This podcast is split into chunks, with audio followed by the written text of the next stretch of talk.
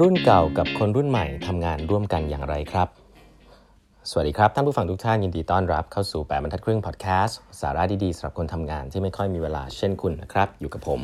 ต้องกวีวุฒิเจ้าของเพจ8บรรทัดครึ่งนะฮะวันนี้เป็น EP ที่ 1194 แล้วนะครับ ที่เรามาพูดคุยกันนะครับก่อนอื่นนะครับวันเสาร์นี้นะฮะสองทุ่มนะฮะผมจะมีไลฟ์พูดคุยกับพี่โจธนานะครับ ก็รอบนี้เนี่ยเราตั้งชื่อว่า แด่คนทำงานตัวเล็กๆนะฮะเราก็จะคุยกันเรื่องสัพเพเหระพอสมควรนะครับ ก็จะมีหลาย ๆประเด็น ซึ่งก็ต้องบอกว่าพยายาม แล้วก็พูดคุยพี่โจครับว่าจะคุยอะไรที่ไม่เหมือนกับคุยที่อื่นเนาะเพราะว่าผมพี่โจจริงๆก็รู้จักกันมานานนะครับ เราก็จะพูดคุยถึงหลาย ๆประเด็นตอนนี้นะฮะที่น่าสนใจทีเดียวในเหตุการณ์รอบตัวของเรานะครับ แล้วก็จะพูดคุยถึงเรื่องของการทำงานด้วยนะครับก็เข้ามาฟังกันได้ครับสองทุ่มพรุ่งนี้ไลฟ์ของแปดบรรทัดครึ่งนะฮะน่าจะสนุกสนานทีเดียวนะครับ วันนี้นะครับผมก็จะขอเล่าต่อถึงหนังสือเล่มใหม่ของผมเองนะครับ ที่ทำกับพี่เอ๋นิ้วกลมนะฮะก็คือ Leaders Wisdom นะครับก็รวบรวมบทสรุปสัมภาษณ์ที่ทำมานะครับก็เลือกมาเป็นบางส่วนนะครับ จริงๆก็จะมีอีกหลายๆเล่มต่อมา อันนี้เป็นเล่มแรกนะฮะก็หนังสือเล่มนี้นะครับก็มีบทสัมภาษณ์มากมายนะครับ อันนี้ผมอันนึงซึ่งผมจะนำมาเล่าให้ฟังวันนี้ ก็เป็นอันนึงที่ผมประทับใจมากนะครับ คือสัมภาษณ์คุณไอติมนะฮะจริงๆไอติมเป็นรุ่นน้องนะ ก็คุณไอติมพริษฐ์ วัชรสินธุนะฮะหลายท่านก็จะทราบว่าไอติมเนี่ยเคยแน่นอนนะครับ เคยทำงานทางด้านการเมืองก่อนนะครับ แล้วก็ลาออกมาแล้วก็มาทำเป็น CEO ของบริษัทที่ชื่อว่า StartDee นะครับ s t u d y เนี่ยเป็นสตาร์ทอัพเป็นแฟรนไชส์หนึ่งนะฮะเพราะว่าจริงๆแล้วเติบโตที่ประเทศอินโดนีเซียมากนะครับ แล้วก็มาเปิดที่เมืองไทยไอติมก็มาเป็น CEO นะครับก็มีการพูดคุยกันนะครับในเชิงของการบริหารงานอะไรต่างๆนะครับ น่าสนใจหลายๆเรื่องนะถามถามไอติมเรื่องของการศึกษานะฮะ ก็ถามในเชิงว่าการศึกษามีปัญหาอะไรบ้างในมุมมองของไอติมนะครับไอติมก็วิเคราะห์ชัดเจนมากนะแกบอกว่าสรุปสั้น ๆ คือมี 3 ปัญหาหลักนะฮะปัญหาแรกก็คือเรื่องคุณภาพนะฮะสถิติเนี่ยสะท้อนให้เห็นว่าการศึกษาไทยยังต่ำกว่ามาตรฐานในเชิงคุณภาพนะฮะอาจจะดูจากผลปีซ่าหรืออะไรก็ว่าไปอันนั้นคืออันแรกนะครับ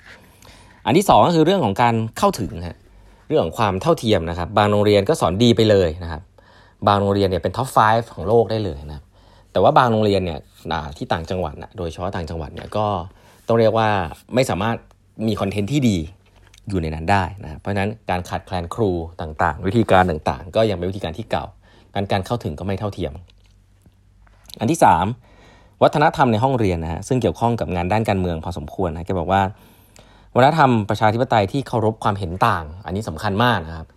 สิ่งเหล่านี้เนี่ยไม่ได้ถูกปลูกฝังตั้งแต่ในห้องเรียนนะครับในห้องเรียนจะมีเรื่องของอำนาจนิยมของคุณครูอยู่เยอะพอสมควรนะครับแกบอกว่า 3 เรื่องนี้เนี่ยเป็นปัญหาหลักของการศึกษาไทยเนาะถามว่าแก้ยังไงผมก็คงไม่ลงรายละเอียดแล้วกันนะฮะอาจไปอ่านในเล่มได้นะครับถามไอติมว่าทำงานกับคนอายุมากกว่าเนี่ยไอติมมีเทคนิคการทำงานคนอายุมากกว่าอย่างไรไอติมบอกว่าเป็นสิ่งท้าทายนะครับสำหรับไอติมนะฮะแล้วก็โดยธรรมชาติเองคนไทยก็จะมีความเกรงใจอยู่นะครับ ก็แน่นอนว่าต้องมีความเคารพให้เกียรติกันนะฮะสิ่งที่พยายามจะทำเนี่ยก็คือไม่ตัดสินคนจากอายุนะฮะตัดสินจากความคิดความเชื่อแล้วก็สิ่งที่ทำนะครับ เพราะฉะนั้นก็ให้เกียรติทุกคนนะครับอพอถามเรื่องว่าแล้วคนรุ่นใหม่ล่ะไอติมคิดว่ายังไงไอติมบอกว่าคนรุ่นใหม่สำหรับไอติมเองเนี่ยมองว่าถูกขับเคลื่อนด้วยคำว่าทำไมครับ คือคนที่เลือกงานนะคนรุ่นใหม่เนี่ยนอกจากจะได้เงินแล้วเนี่ยเขาอยากจะรู้ว่าสิ่งที่เขาทำเนี่ยมันมีความหมายอะไรทำไปแล้วมันมีประโยชน์อะไรนะครับ ก็เขาบอกเขาจะชอบมากเลยเวลาน้องในทีมตั้งคำถามว่าถ้าเราทำแบบนี้มันจะดีกับเด็กจริงหรือเปล่า สิ่งนี้เป็นการเช็คผู้บริหารที่ดีมากๆนะครับ แล้วก็ดีใจกับน้องๆรุ่นใหม่ด้วยในบริษัทที่มีความกล้านะซึ่งเขาบอกว่าเรื่องของการออกความเห็นนะฮะการการอยากจะรู้ว่าทำไปทำไมเนี่ยอันนี้มีความสำคัญกับน้องๆรุ่นใหม่นะครับ แล้วอีกอันนึงนะครับที่พูดคุยกันเยอะทีเดียวคือเรื่องของคนเก่า คนรุ่นเก่าคนรุ่นใหม่ทำงานร่วมกันได้อย่างไรบ้างนะครับไอติมบอกว่าสำคัญฮะอันนี้พูดง่ายแต่ผมว่าไม่ง่ายนะคือเรื่องการฟังนะครับโดยเฉพาะการฟังให้ถึงแก่นของเนื้อหาสาระนะครับทักษะการสื่อสารเนี่ยเป็นเรื่องสำคัญนะฮะแกเคยบอกไอติมบอกว่าไม่อยากให้สังคมไทยเนี่ยเป็นสังคมของไดโนเสาร์กับเด็กเมื่อวันซืนนะครับไม่อยากให้คนรุ่นใหม่ที่เจอความคิดแบบอนุรักษ์นิยมแล้ว ตีตราว่าเขาเป็นไดโนเสาร์นะไม่อยากให้ผู้ใหญ่ที่เจอเด็กพูด หรือแสดงออกด้วยท่าทีที่ไม่เขาไม่ชอบ แล้วตีตราว่าเป็นเด็กเมื่อวันซืนนะครับ ถ้าถามว่าอะไรที่ทำให้สังคมมีคิดต่างกันได้ โดยไม่ต้องปะทะกันเนี่ยการฟังสำคัญที่สุดนะครับผมว่าสิ่งนี้สำคัญเนาะผมแชร์นิดนึงก็คือเรื่องของผมว่าภาษาอังกฤษเรียกว่าการเลเบลนะครับ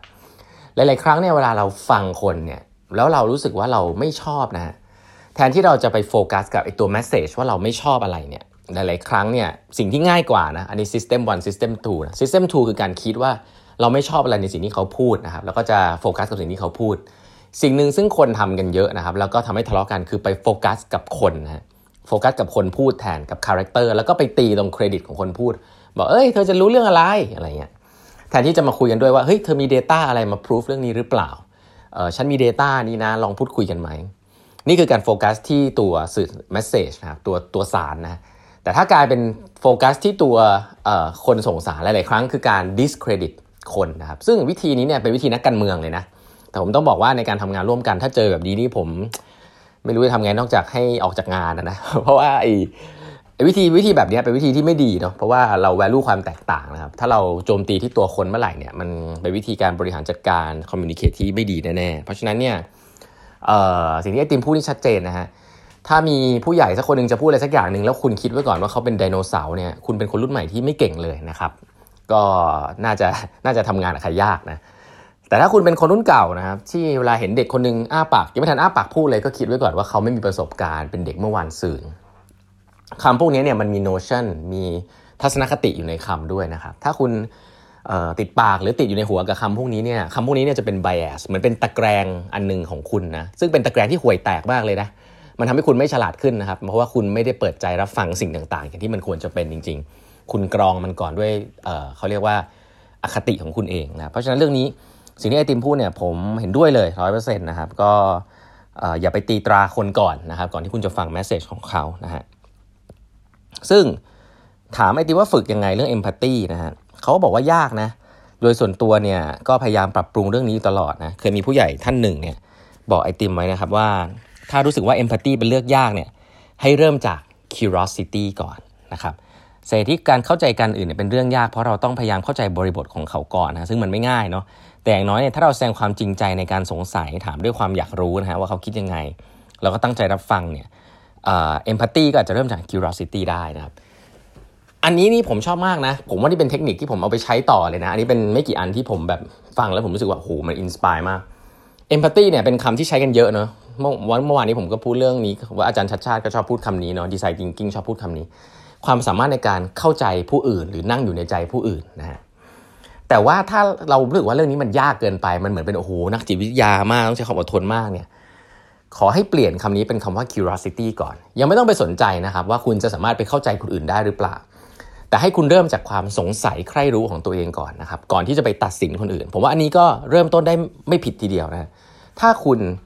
ไม่สามารถที่จะเข้าใจคนอื่นได้อย่างทันทีเนี่ยอย่างน้อยๆ คุณต้องมีความพยายามที่จะเข้าใจไอความพยายามที่จะเข้าใจโดยที่ถือว่าเป็นภาระของตัวเองที่ต้องมีความพยายามสิ่งเหล่านั้นเนี่ยนั่นคือความอยากรู้อยากเห็นความขี้สงสัย การตั้งคำถามแบบที่ไม่มีไบแอสเด็กๆเนี่ยมีสิ่งนี้เยอะนะฮะตั้งคำถามแบบไม่มีไบแอสนะไม่ใช่ตั้งคำถามเพื่อแบบมีคำตอบอยู่ในหัวอยู่แล้วแล้วก็ไปจี้จุดจี้จุด อันนี้ไม่ใช่นะมีผู้ใหญ่เยอะมากเลยนะฮะในสังคมที่เป็นแบบนี้เด็ก ๆ ก็มีนะครับ ที่ชอบตั้งคำถามเหมือนดูฉลาดอะแต่จริงๆแล้วก็คือตัวเองมีคำตอบอยู่ในหัวแล้ว อันนั้นก็จริงๆคือไม่ฉลาดนะครับ ซึ่งเพราะฉะนั้นการตั้งคำถามแบบกลางๆ แบบอยากรู้อยากเห็นจริง ๆ มีความสำคัญ แล้วก็สิ่งนี้แหละเป็นสิ่งที่ไอติมบอกว่า ถ้าคุณเริ่มจากเอมพัตตีไม่ได้มันยากเกินไป ให้เริ่มจากมีความสงสัยใคร่รู้ในเรื่องของคนอื่นก่อนก็คือ curiosity ถ้าคุณมีความสงสัยสิ่งนั้นเนี่ยอย่างแรกเลยที่คุณจะไม่ทำก็คือการไปตัดสินคนอื่นโดยที่ยังไม่รู้นะครับการมี bias ต่างๆ เพราะฉะนั้นเรื่องนี้ผมคิดว่าเป็นเทคนิคที่ดีนะครับ ก็เนี่ยฮะเกิดเล็กเกิดน้อยนะครับจากการสัมภาษณ์ผู้คนของผมมาหนังสือ Leaders Wisdom นะครับถ้าสนใจก็จะมีขายที่เพจ8บรรทัดครึ่ง แล้วก็เพจของสำนักพิมพ์ของพี่เอ๋นะฮะคูปนะ K O O B นะครับก็ไปเราจะขายเเริ่มขายวันเสาร์นี้นะครับตอน7โมงเช้านะฮะถ้าซื้อก่อน3โมงก็จะได้ลายเซ็นด้วยนะครับ แล้วก็จะมีขายในร้านหนังสือทั่วประเทศด้วยนะครับ วันนี้เวลาหมดแล้วนะฮะฝากกด subscribe แปดบรรทัดครึ่ง podcast ด้วยนะครับ แล้วพบกันใหม่วันพรุ่งนี้ครับ สวัสดีครับ